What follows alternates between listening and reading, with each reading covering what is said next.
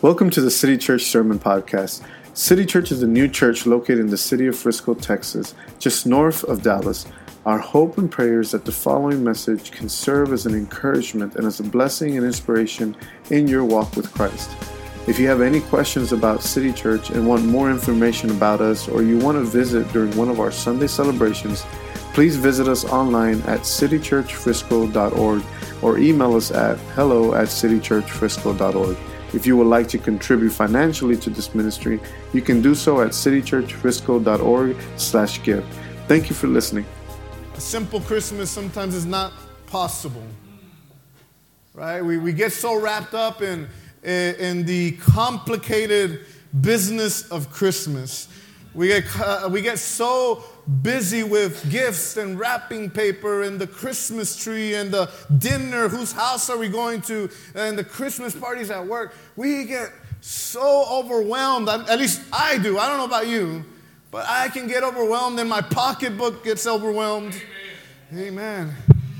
Amen. And, my, and I feel like things are, are, are just barely, barely uh, staying together. But the reality is, and what we've been looking at over the past couple of weeks, is that uh, although uh, we complicate Christmas, because it's us that complicate it, it's us that, that get all wrapped up with these things. Uh, and I'm not saying that it's bad, I'm not saying you shouldn't do it. You do whatever you need to do in your family, whatever you want to do. But what I'm saying is that the, the message of Christmas in reality is very simple that there is a God that loves you.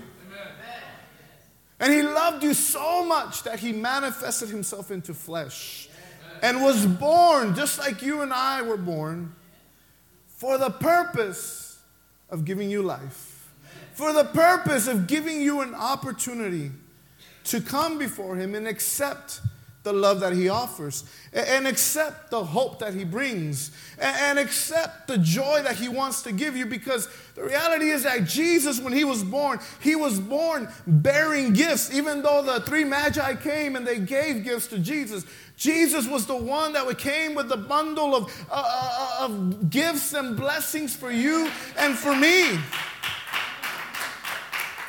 So the, the Christmas message is at its essence, at its core, very simple. I'm going to invite you as you're seated, uh, Luke chapter 8, verse 12. This one we're not going to have up on the screen. Luke chapter 2, we're going to read in verse 8. The Word of God says, And there were shepherds living out in the fields nearby, keeping watch over their flocks at night. An angel of the Lord appeared to them, and the glory of the Lord shone around them, and they were terrified. And I want to just make a quick pause right here. It says that the shepherds were living in the fields nearby, and they were keeping watch over their flocks at night. And then while they were working, while they were doing this, something miraculous happened. Something spectacular happened. It says that an angel of the Lord appeared to them, and the glory of the Lord shone around them. And as I was reading this, uh, this is a complete sidebar, okay? This is completely different. What, what came into my mind, I felt God's Spirit speak to me and say, See, Daniel, when you want me to manifest myself in your life, you need to make sure you're keeping busy. You need to make sure you're keeping watch because every time that I read in the Bible, every time I see God speak to somebody, that person or that woman is doing whatever it is that God has given them uh, to do at that moment. Whether it was David, he was tending to his father's sheep. Whether it was Moses, he was tending to the flock of his father in law. Whether it was Peter, he was fishing when Jesus called him. So, no matter where you find yourself, and you may find yourself in a spot where you haven't heard God's voice in a while, maybe you don't feel like God is with you. I'm just here to tell you today keep working on the assignment that God has given you. Don't give up today because most of us we, we give up just right before God is going to answer. And we think maybe I've been praying for so long for my son, and uh, just at that moment when you're about to give up, don't give up. Maybe it's you've been praying for a breakthrough in your marriage and you feel like your marriage is falling apart. Keep Watch over what God has given you. Don't give up. If you want the glory of the Lord to reveal itself in your life, keep watch. Keep watch. But that's not my sermon today.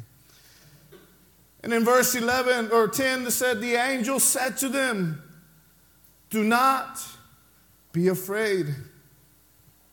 I bring you good news. Everyone say good news.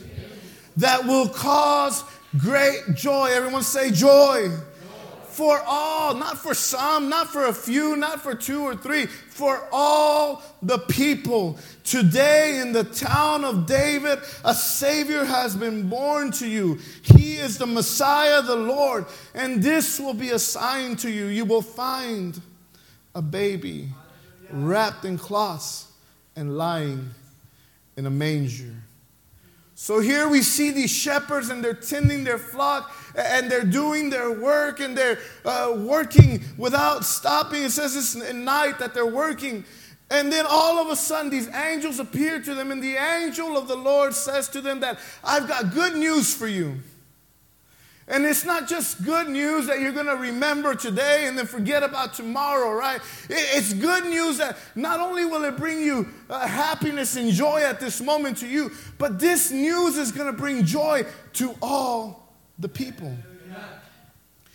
And the cause of this great news was, or this joy was the gospel, which we call the good news. It was the birth of Jesus. It was that a Savior has been born. And my question to you this afternoon is what brings you joy?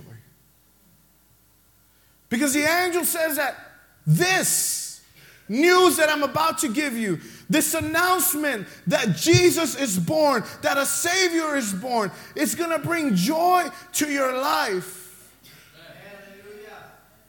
But sometimes we as Christians and as human beings, we rock around in our lives, in our world, and, and we find ourselves going from one thing to the, to the next, trying to find happiness and trying to find joy in our lives. And the, and the sad mistake that we make is that, the, that we equate joy with happiness.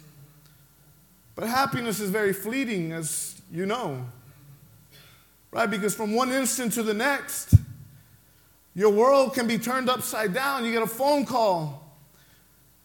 Or, or, or you get some bad news, and that happiness you may have been feeling during the Christmas party as you're opening your gifts can be taken away. Happiness is fleeting, happiness is an emotion. But see, the Bible speaks of something called joy. And the key to really have joy in our lives, despite whatever may be going in our, happening in our lives, is that the key to joy in our lives is contentment without complacency. And normally we would think of contentment as something maybe negative. You know, he's just content. Uh, uh, he doesn't strive for anything.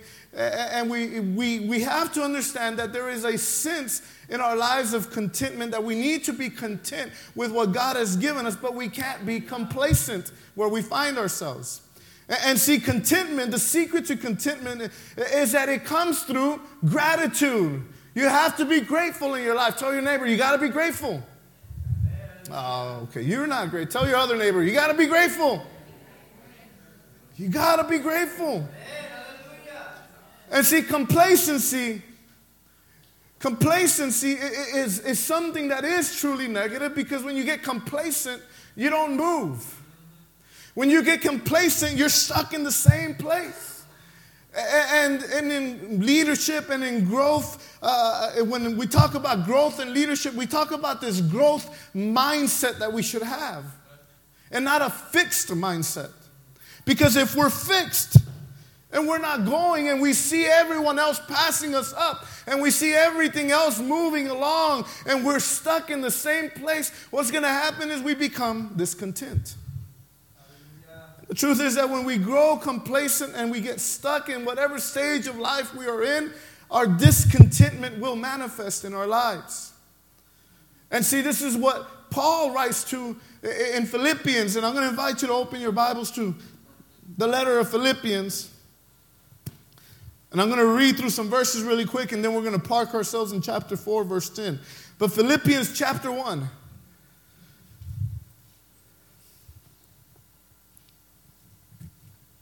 If you brought your Bible, open your Bible. If you have your Bible app, tap to your Bible app and tap to Philippians chapter 1. And I'm going to read a couple verses, so you're going to have to keep up, okay? Philippians chapter 1, verse 3, it says, I thank my God every time I remember you. In all my prayers for all of you, I always pray with what? Joy. With joy. And then in verse 18 says, But what does it matter? The important thing is that every way, in every way, whether from false motives or, or true, Christ is preached. And because of this, I, I rejoice. Yes, and I will continue to what? And then verse 25, convinced of this, I know that I will remain and I will continue with all of you for your progress and joy in the faith.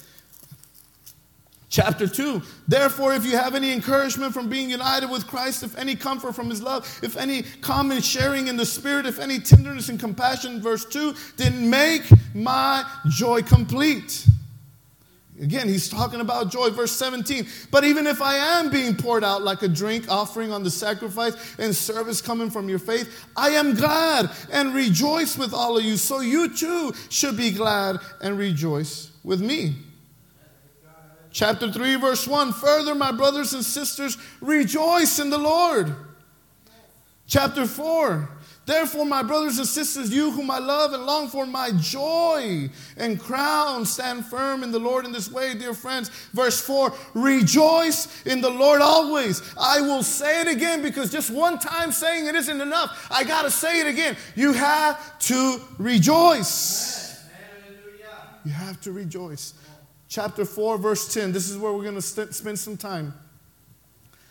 I rejoiced greatly in the Lord, that at last you renewed your concern for me. Indeed, you were concerned, but you had no opportunity to show it. I'm not saying this because I am in need, for I have learned to be content, whatever the circumstances. I know what it is to be in need, and I know what it is to have plenty. I have learned the secret of being content in any and every situation, whether well fed or hungry, whether living in plenty or in want. I can do all this through Him who gives me strength. So, so we kind of just went through the letter uh, uh, to the Philippians, and Paul is writing about this common theme about joy and rejoicing. And the one thing you got to understand that as Paul is writing this letter, Paul is writing from chains in a jail. And he's encouraging the church. He's encouraging his fellow brothers and sisters. And he's telling them, hey, it's whatever is happening in life, you gotta rejoice. And I will say it again, you gotta, you gotta rejoice. And in Philippians 1:21, he says that for me to live is Christ, and for me to die is gain. And he's saying that no matter the situation, whether I live, I'm going to live for Christ. And if I die, hey, that's a good thing also. And if I'm in jail, guess what? I'm going to let all the jailers know about Christ. Amen. If I'm in sickness, well, that's great because this is an opportunity for God to be manifested in my life. And if I can maintain my faith through the sickness, and God does do this miracle in my life. Well, glory to God. But if He doesn't and I go to be to heaven with God, well, that's gain for me. Amen.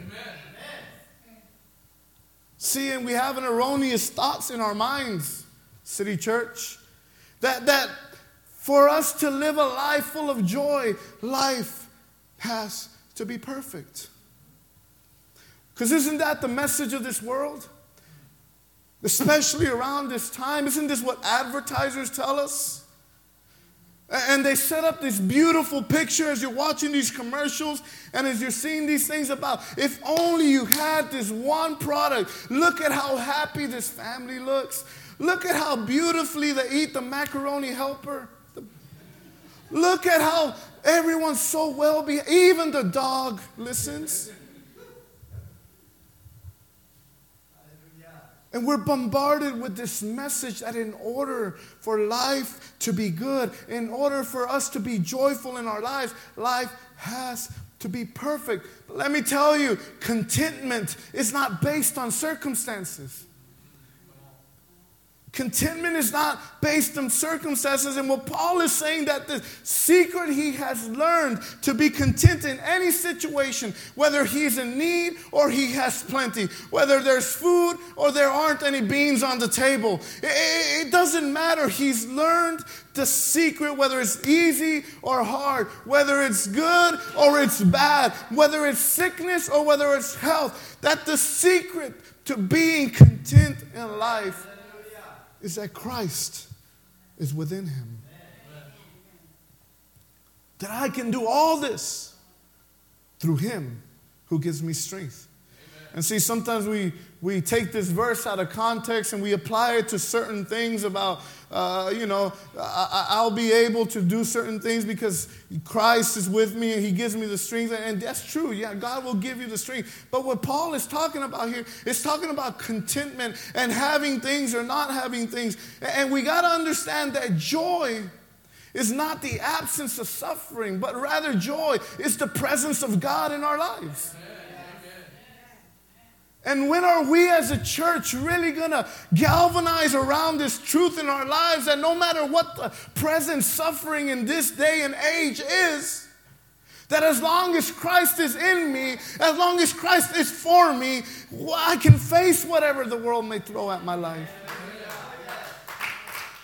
When we have God in our lives, we can't help but be grateful. That's what Paul says. I've learned to be content. There comes a certain gratitude when you learn to be content. Gratitude when you and I begin to look around and we see the different things that God has blessed us with. Things that we take for granted. For instance, the chair you're sitting on has a little bit of padding. Thank God. Be grateful. Because I've sat in chairs with no padding for hours on end. And there's little things that we forget that God has provided us with this blessing. And we are not grateful for those things. And the other thing is that we forget many times to recognize the gratitude in our lives. And we live lives that, yeah, I'm grateful, I'm grateful, but we don't we don't express it. We don't even express it in our prayers. We just have this mindset that God knows, right? It's like when you don't tell your wife, I love you. Oh, she knows I love her. I don't need to tell her. You need to tell your significant other that you love her, that you love him, that you're proud of them, that you're grateful for them. Where would my life be without you, my love? This is not a marriage conference, okay? But take it, take it, all right? Our level of contentment is directly related to the level of gratitude in our lives. So the question becomes how, how can we have more joy in our lives? So I thought, well, instead of me telling you what you need to do to have joy, I, I thought I'd tell you, well, what actually people that are grateful in their lives, what they do. Okay? And there's four things. And if you want to write them down, you want to take notes, go for it. People who are grateful tend to compare less. See, what happens is that, that we, we confuse our wants with our needs. And we begin to look at the things that we want as if it's a need. And the problem is that when our want becomes our need, our need becomes greed. And we become obsessed with gathering things and having stuff. And we compare ourselves in our social media, and we compare ourselves with our neighbors. And we compare ourselves to what other people have and what we don't have. And we begin to look at everything through a lens of comparison. And if there's any greater killjoy in life, is comparing ourselves to others. Comparison will keep you in a state of ungratefulness. And see, Jesus said in Luke chapter 12, verse 15, Watch out. Be on your guard against all kinds of greed. Life does not consist in an abundance of possessions. And we can shout it and we can, we can say, preach it, and we can believe it, but in actual practical, in that practical sense of the, of the idea of the concept is that we truly do compare ourselves with others. Man, those are some nice shoes. Where'd you get them? I'm going to go get me a pair. That's a nice jacket you're wearing. Nice car, man. And we look at things and, and we begin to turn our wants into these needs and we begin to want to gather all this abundance of possessions. And Jesus said, Life does not consist of the possessions that you have. That is not the greatest thing. That is not why I put you on this earth. That is not what I've created you for. And the desire to want more, to get more, and to have more is not just relegated to those who have a lot, right? This is not a respecter of people. Greed is not a respecter. It's not just in the rich people. You can find greed in the middle class, you can find greed in the poor. And we are constantly, constantly looking. Our eyes are looking. Did you see where they went on vacation again? When are we going to go on vacation, honey?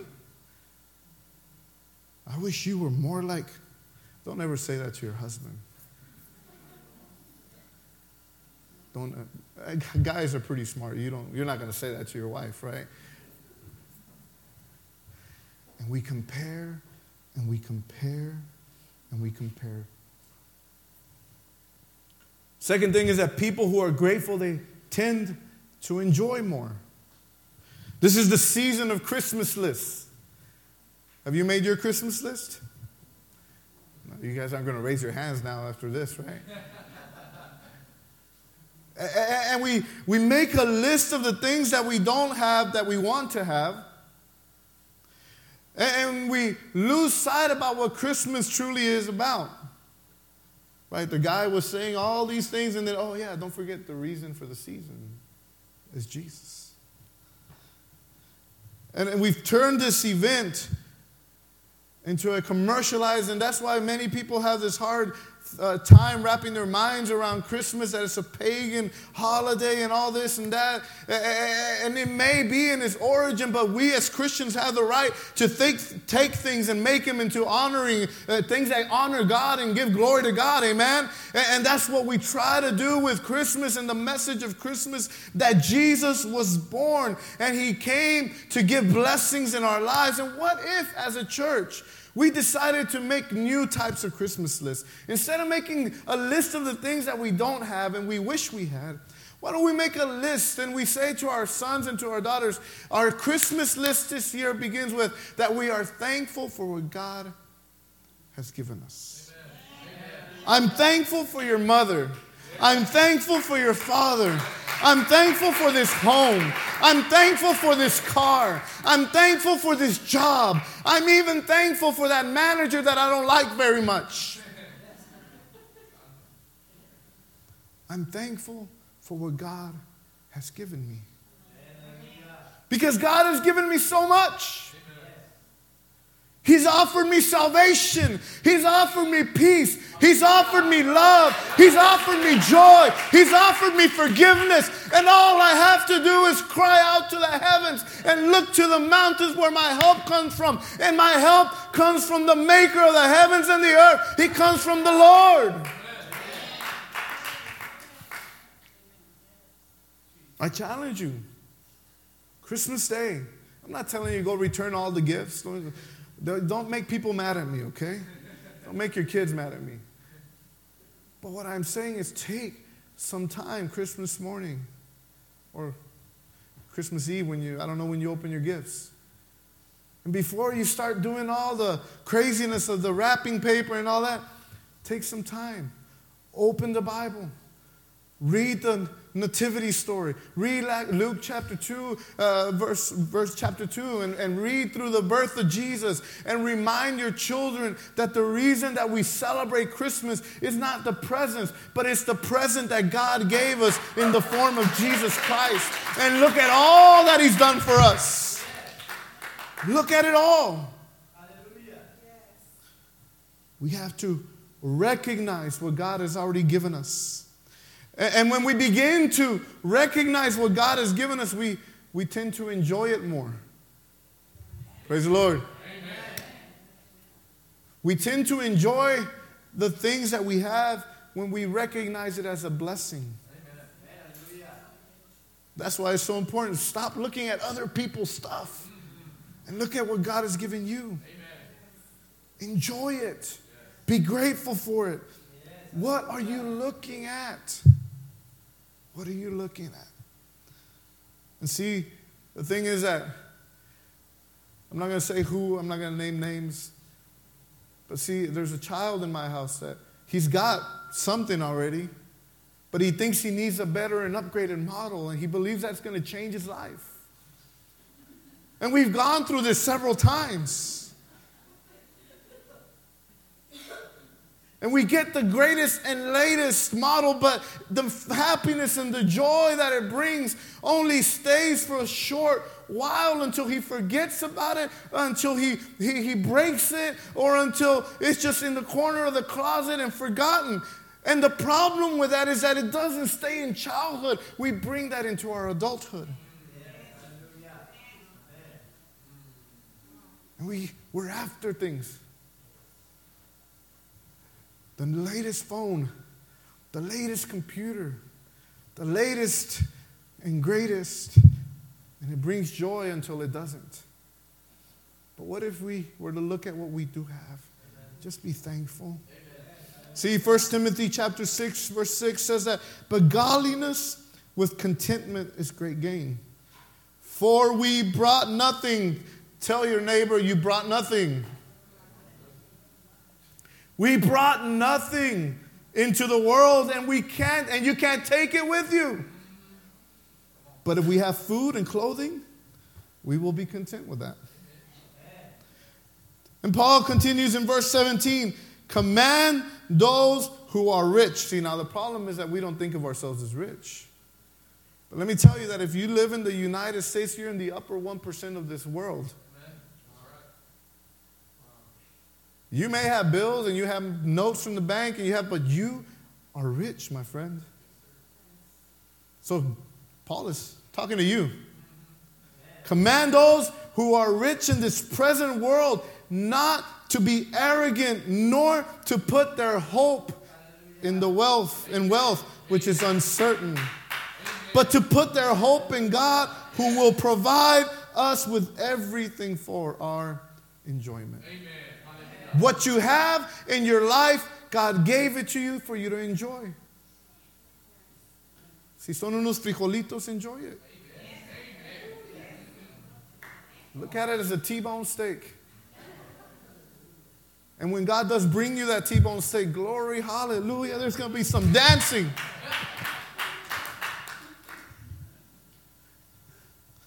So, God has given you what you need. You have food, you have drink, you have your spouse, you have your children, you have your home. Enjoy it. Amen. Spend time and start enjoying what God gives you. Amen.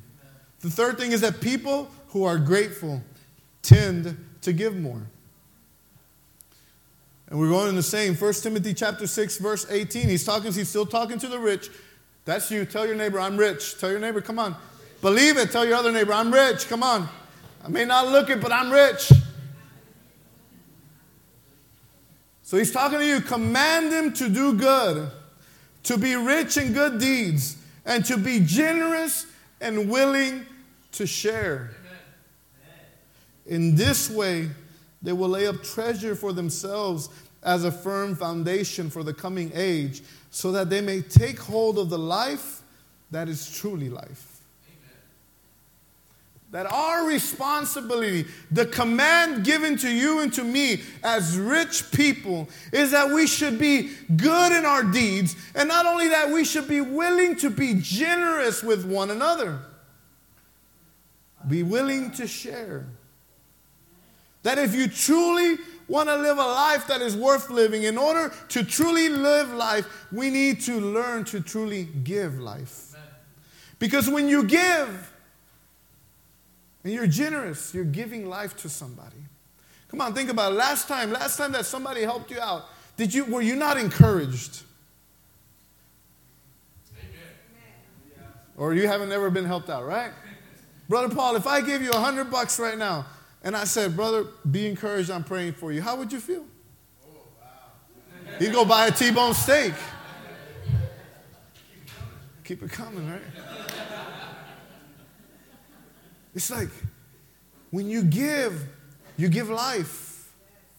And our, and our generosity should extend into every area of our life, not just in our finances, which is we need to be generous financially. We need to give to our church. We need to give to, to support the, the work of the local church. But we also should give of our time. That's why we're here today, right? Because when you come to church, when you're here at church, you give life to me. You give life to the person you're sitting next to. And I want to say this in Spanish. Cuando usted viene a la iglesia, eh, no crea que es cualquier cosa pequeña. Es algo grande para, para el que está seguida de usted. Porque cuando usted con su presencia viene a este lugar, usted le trae una, una ánimo a su pastor y le trae un ánimo a su vecino que se sienta. Y cuando usted está alabando al Señor, algo comienza a suceder. Something begins to happen in my life when I see you worshiping and praying praising God. That's why the Bible says, do not neglect the meeting together of the saints. It's important. You cannot go four, five, ten weeks uh, without going to church and say you love God. Because if you love God, you love your church. So our generosity extends into our money, into our time, into our relationships. You see empty chairs and you wonder where they're at, but you don't make a phone call. How do we cultivate relationships? How do we uh, enrich those relationships that we have? And it should extend into mentoring those of us that have been in the, in the, in the Christian life for a while. Uh, we should be looking to to, to sow into others, to help others. We should be generous in our gratitude. We just read it in Philippians 1 3. Paul says, I thank my God every time I remember you.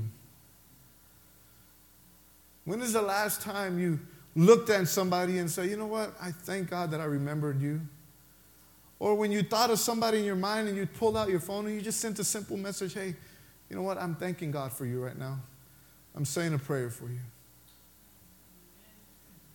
You got to be generous in your gratitude. People who are grateful tend to add joy to others. Jesus said many hard and difficult things to his disciples. And in John chapter 15, verse 11, he says, I have told you this so that my joy may be in you and that your joy may be complete. He said, I've spent all this time with you so that my joy can be your joy.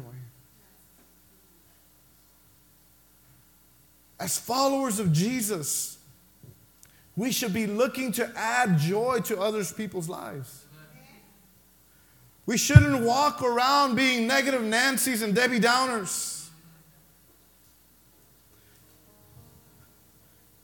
Because no one wants to be around that person. Add joy wherever you go. That when you walk into the room, as people see you coming in, they, their, their, their faces light up because they know that you're going to bring a joy into this room. And, and we're not just bringing all and dragging all our problems in with us. Because many times we tend to just drag everything with us. How you doing, bro? Well, you know what? I'm glad you asked me. I don't know how I'm going to pay the bills this month. I, I, I, I got into a fight with my wife again, and it's over the same thing. I wish she would listen to pastors' uh, preachings and she would just let it go. and, and we, and the other person's like, why did I even ask? why did I ask? Add joy. Certainly you have problems. I'm not saying you don't have problems. But again, your contentment is not dictated by your circumstance. Your joy in your life begins to pour out of us when we recognize all the good that God has done in our lives. What did Job say? Are we only to receive the good, but not the bad? And Job at the end, he's saying, Though, though he slay me, I will continue to hope in my God. Doesn't matter how difficult life gets. It doesn't matter what the doctor told me. It doesn't matter that my marriage is falling apart. I will continue to hope in a true and living God. And my joy is based on Him. And for that reason, and for that reason, I will continue to keep watch over my marriage. I will continue to pray and ask God for this sickness to be removed. I will continue to add joy to my marriage, to add joy to my children's life.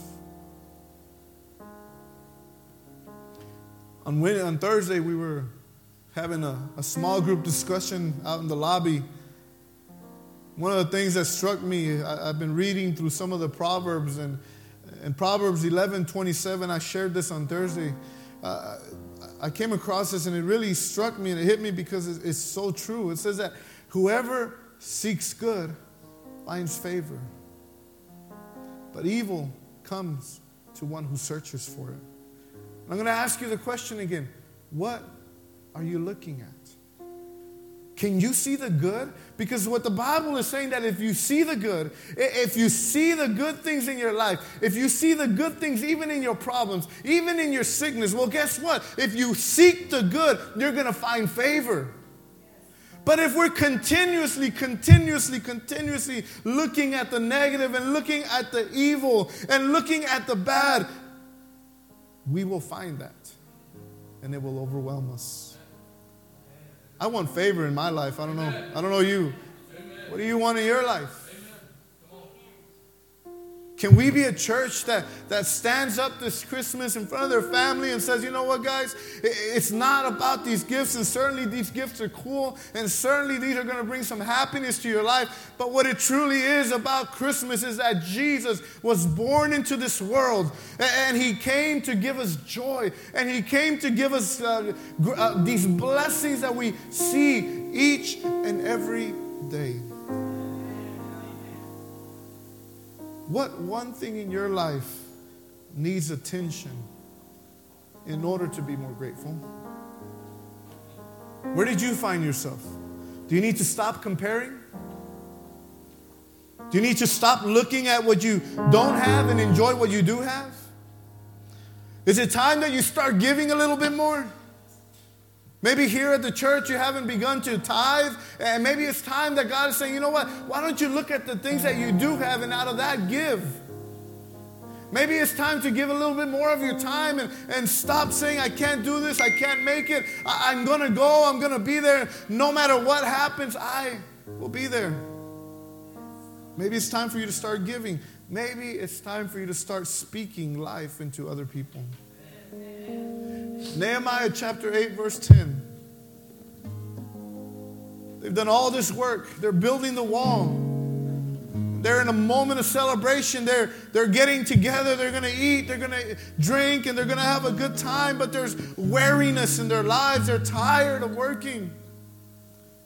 And Nehemiah stands up and says, Guys, the joy of the Lord is your strength. I don't know if you've been tired lately. This season can be very tiring. Lots of things going on in life. Hang on to the joy that God's given you. He will strengthen you. He will give you what you need. And He already is giving you what you have is already what you need. He's given every blessing under the, eh, under the sky. He's given everything to you and to me. We have access to it. We have to stop. Be content what we have with what we have and be grateful. And as we look at the good, we begin to see favor in our lives. As we stop comparing, we begin to see how good God has been. And, as we as we start giving, we begin to see, as Brother Angel mentioned, that as we have our hands open, as things are leaving our hands, things are coming into our hands. Blessings are coming, finances are coming, resources are coming. I'm going to ask you to stand.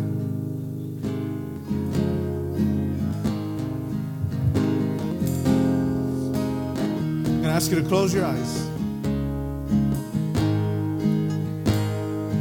Father, we recognize in our lives that there have been times that we live a life of not showing gratitude, a life of discontent. But this Christmas season, through the busyness and the overwhelming uh, pace of this life, of this time, we ask you, God, that as our hearts and our eyes begin to look around, that we can see the good in our lives and that we can recognize the favor that you've had over us. And in Jesus' name, we declare this season to be a season of gratitude, a season of joy in our hearts, a season of joy in our families, a season of joy in our marriage, a season of joy in our children, in everything that we have, God. Let us see the good, let us see the favor.